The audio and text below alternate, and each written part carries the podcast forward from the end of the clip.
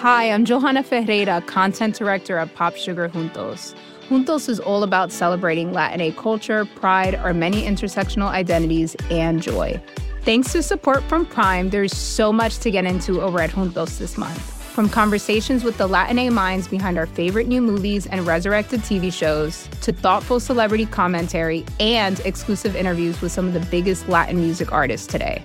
And it doesn't stop there. Get more of the music, movies, and shopping you love on Prime.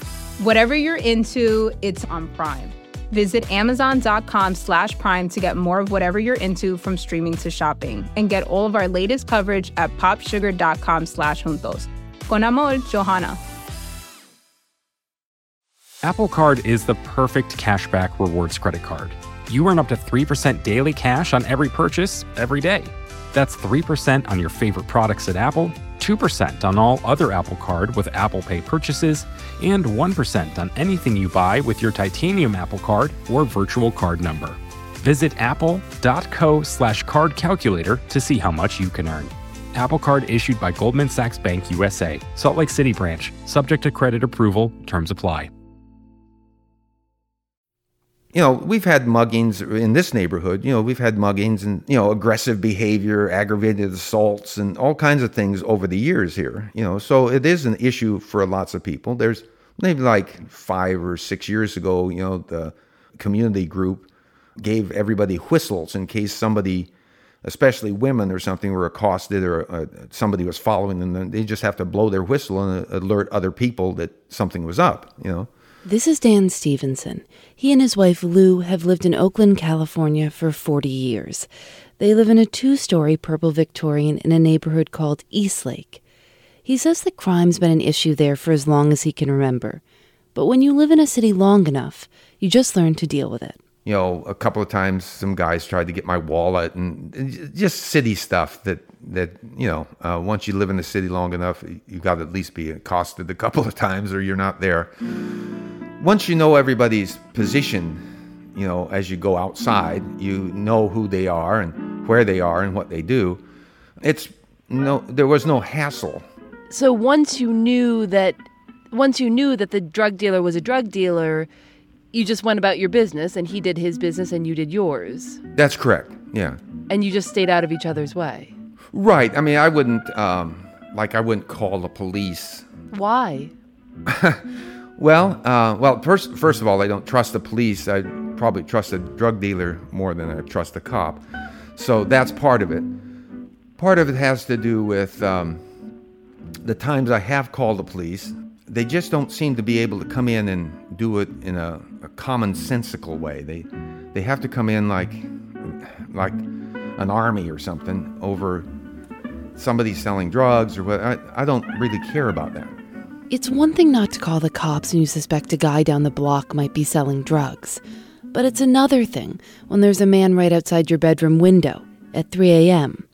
This is what happened to Dan and Lou about five years ago.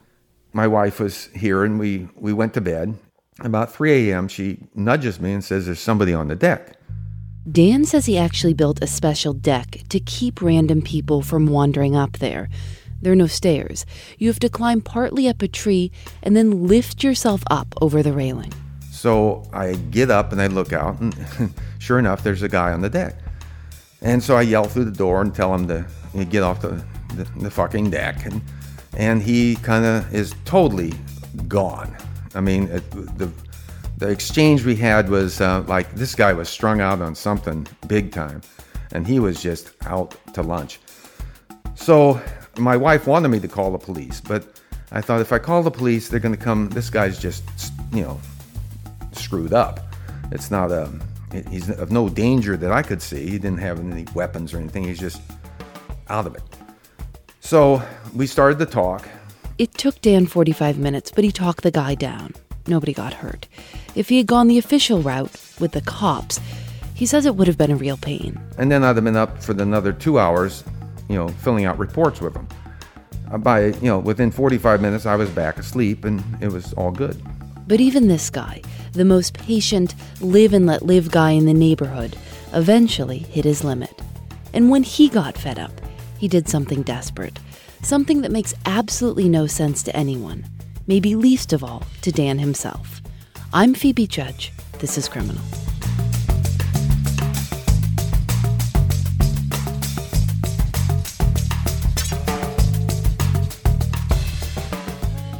What wound up pushing Dan over the edge wasn't drug dealers or sex workers. It was garbage, a gigantic pile of garbage.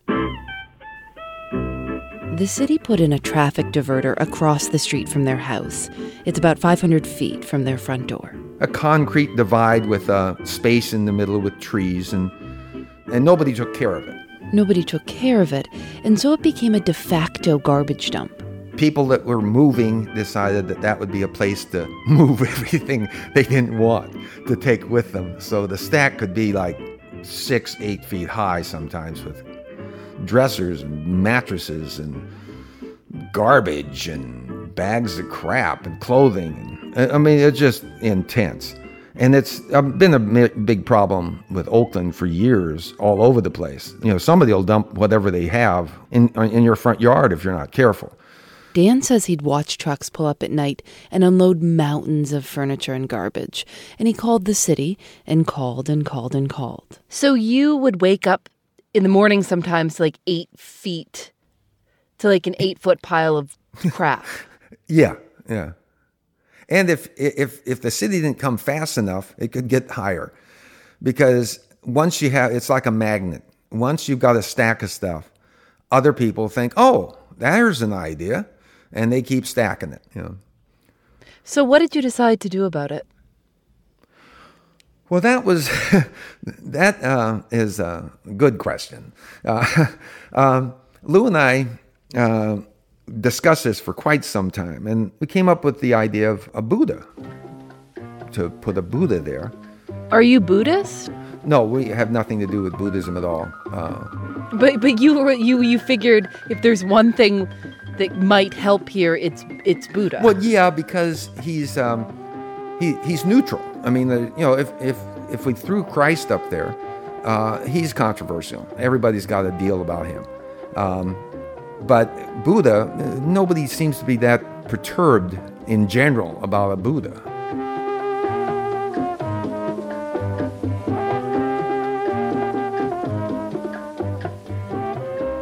So Dan and Lou had made up their minds, and it turns out they had a lot of options you know, we looked at the different ones, and, and she picked out one that she liked the face because, you know, they come out of a concrete cast. So some of them look more mellow than others. Lou went off to Ace Hardware and picked one out. Which, you know, she brought home, and I liked him. You know, he looked cool to me. And then he sat in the basement for about three or four months because I couldn't figure out a way to put him over there without having him stolen or ruined. And those things would have really pissed me off.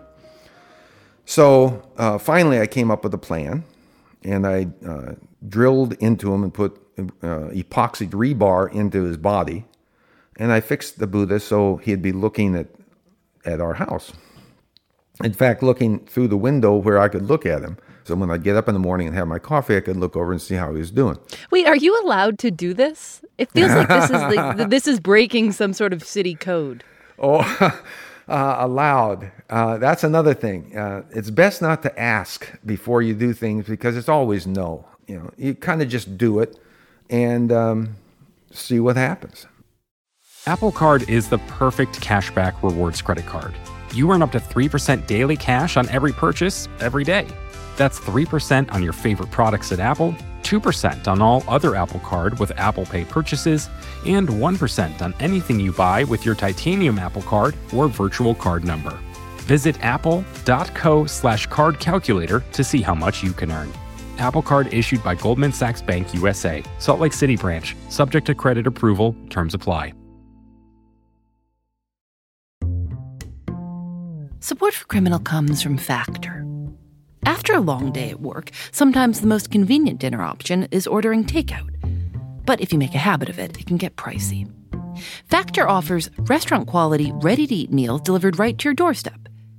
Factor's meals are both nutritious and tasty, and you can choose from more than 35 different options weekly.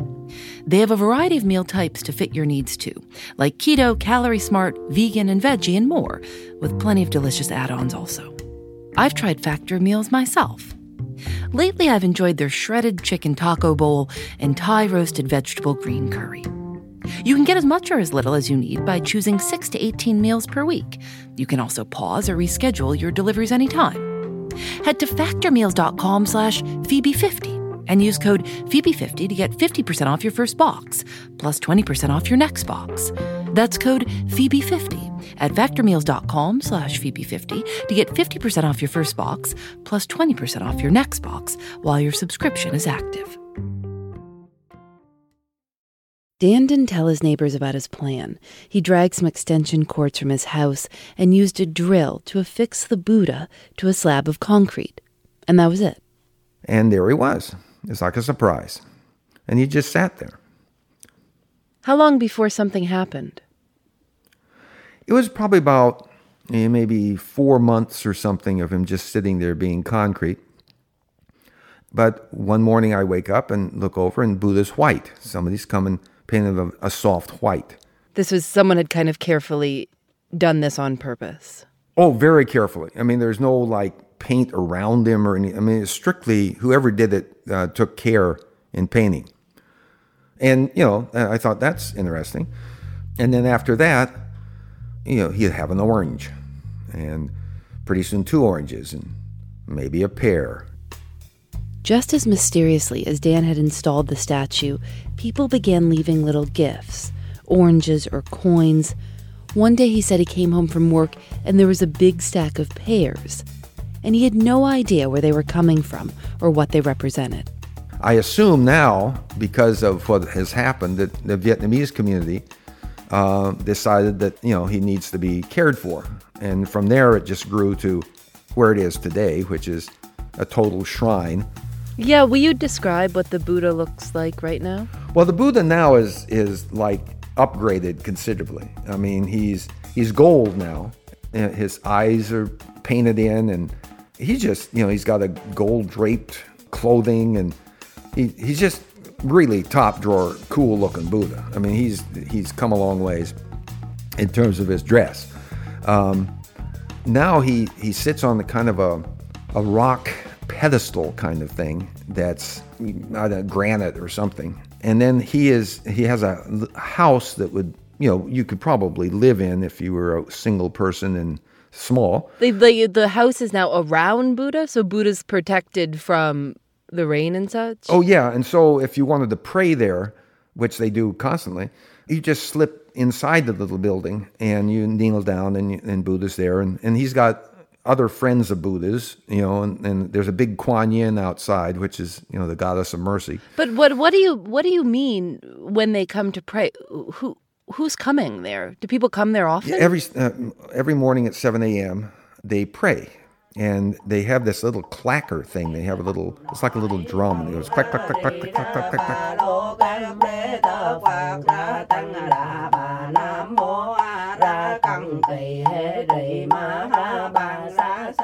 And, and sometimes they'll set up tables and uh, have a feast, you know. And they put out food, and all these people come and, and they pray and they go through that. And um, then they eat and they have a kind of a community do you ever go out and introduce yourself? Oh, they they know who I am. So they know that they, you um, they know that you are the man who brought the Buddha from Ace Hardware in 2009. And there lies the problem. yes, because at every feast day they bring over a stack of food uh, and fruit and wine and a bottle of whiskey one time. And I mean, just presents thank you. for yes yeah. And i keep telling them uh, thanks a lot but there's only like lou and i and we can't eat all this stuff and uh, um, but these aren't these aren't like your neighbors bringing over food. These are people who are coming to visit buddha from other neighborhoods and appreciating what you started. Yes. And they all bow and and none of them speak English, so I bow and we all bow. it's, it's, it's embarrassing kind of for me because I don't even know what they're they're thinking, you know. But I keep trying to tell them that it's their Buddha and good luck with him and and uh, adios. But they, they don't kind of go for that, you know. How many pe- how many people are coming? uh, How many people are coming on a daily basis? Would you say to see the Oh, Buddha? at least 70 a day. a, a day, yeah. And then there's also the there's also the tourist thing. You know, they'll knock on my door, and they're from Minneapolis, and somebody on Facebook posted something. so, you know, they want to take my picture with them in front of the Buddha. It's just for for me, you know, as cynical as I am, it, this is like, what is happening? Remember, Dan and Lou put the Buddha up as a sort of desperate shot in the dark, a truly random attempt to curtail dumping and crime. And he accidentally created a sacred place for members of Oakland's Vietnamese Buddhist community. But that's not the end of the story. Oh, the crime has pretty much uh, disappeared in in in a sense. I um, the drug the drug dealing definitely is gone, and so is the prostitution. I mean, there's none, zero, uh, within you know uh, you know quite a distance from our area now. But it's a slow process that I didn't really notice it happening, and, and didn't even think of it in those terms until I read it in the paper. In September, a reporter for the San Francisco Chronicle did a story on Dan and the Buddha and asked the Oakland Police Department for the updated crime statistics for the neighborhood. Here's what he wrote. Since 2012, when worshippers began showing up for daily prayers, overall year to date crime has dropped by 82%. I mean, I think we all have some respect for religious symbols, whether it's the religion that we ascribe to, whether we ascribe to a religion at all. I mean, there's something rather sacred about things like this. Well, I, I, I agree. Uh, and I don't know if it's superstition or whether Buddha says don't fuck with this or what. I have no idea. But it works. so you're right. I think people do have a feeling of either respect or fear. I don't know. I guess it doesn't matter. Crime is down 82%. I guess it doesn't. tại phương cực lạc thế giới đại từ